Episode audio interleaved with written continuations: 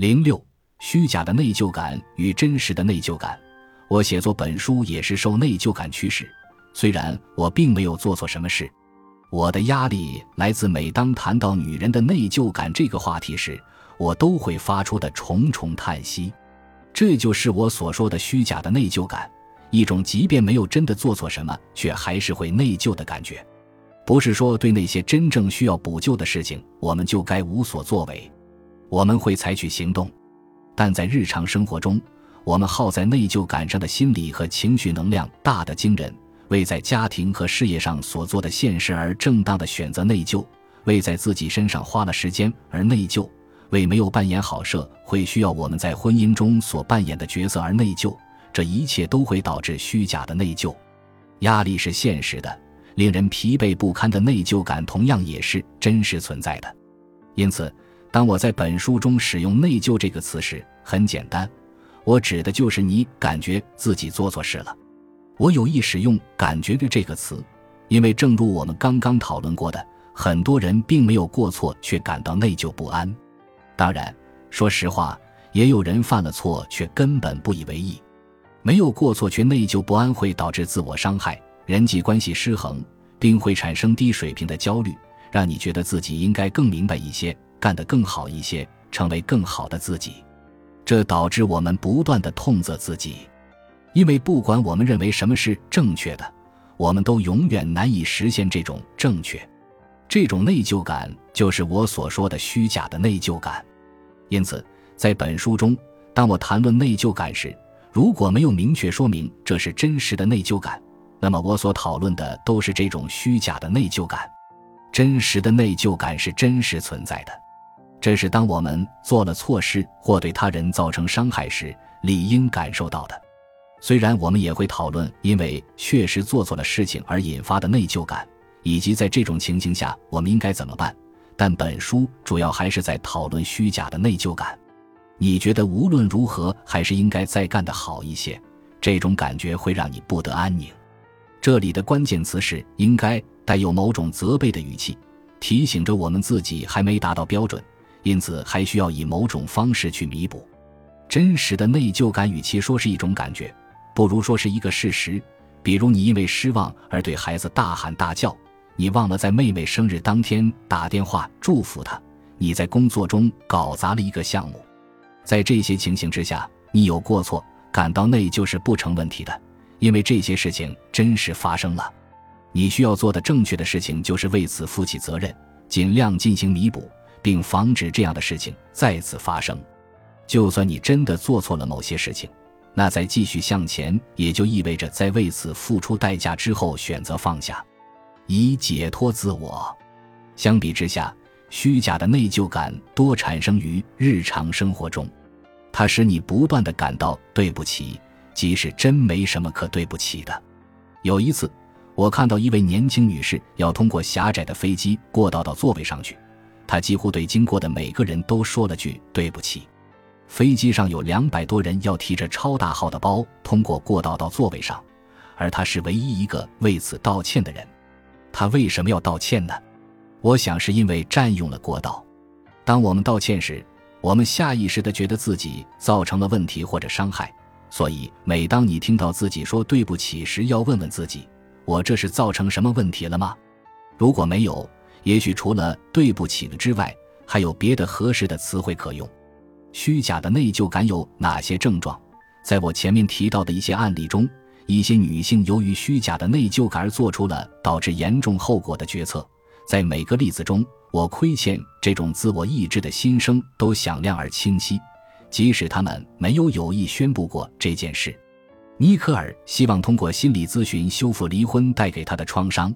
治疗过程的一部分便是回溯他的每一次决定，以便他更好地认识自己是如何一步步终结这段失败的婚姻的。起初他还不愿意承认，但其实他在订婚前后都对这段关系有所保留。不过他选择不理会自己的疑虑，最终还是结婚了。事实上，他已经订过两次婚了。第一次是在几年前。那一次，他察觉到了警告信号，并取消了婚约。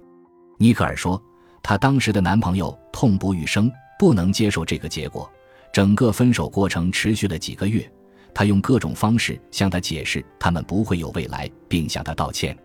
他感到恐惧，她的男朋友则恳求她重新考虑，并问她自己做什么才能改变他的想法。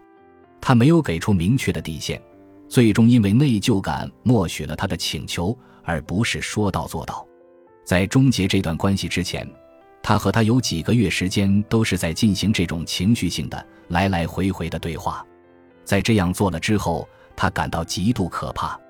她和男朋友在见面几个月后就订婚了。她解释了为什么自己觉得这段关系发展的太快了。她认为自己还太年轻，还没做好结婚的准备。但他看起来真是无法理解他的观点，并被他的决定深深伤害了。其实他从未想过要故意伤害他或者任何人，只是直面真实的自己而已。就像还嫌尼克尔的感觉不够糟糕似的。他妈妈发表的评论让他更为此感到内疚。几乎每逢订婚破裂这个话题被提起时，他妈妈都会重复说道：“可怜的孩子，你真是伤了他的心。”他这几乎是在说笑，但尼克尔能感受到他的话里也有几分严肃。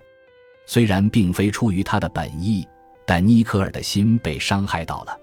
分手几年后，她的前男友有想法重新走进了她的生活。此时的尼克尔开始对自己的爱情前景产生了怀疑。他已经三十岁了，几段恋爱都未修成正果。他从内心里觉得自己这个时候应该已经结婚了。这里的关键词是“应该”。他开始自责，因为那个他还是没有出现。他开始听信身边朋友和亲戚们的议论，他们认为他太挑剔了或事业心太重。这些议论很扎心。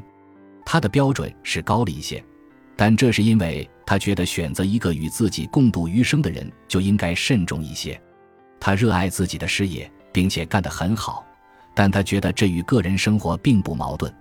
这些评论开始影响到他，他发现自己甚至会在和朋友聊天时重复这样的话：“也许是我太挑剔了吧，也许我想要的不切实际，也许我事业不该这么重。”我的意思是。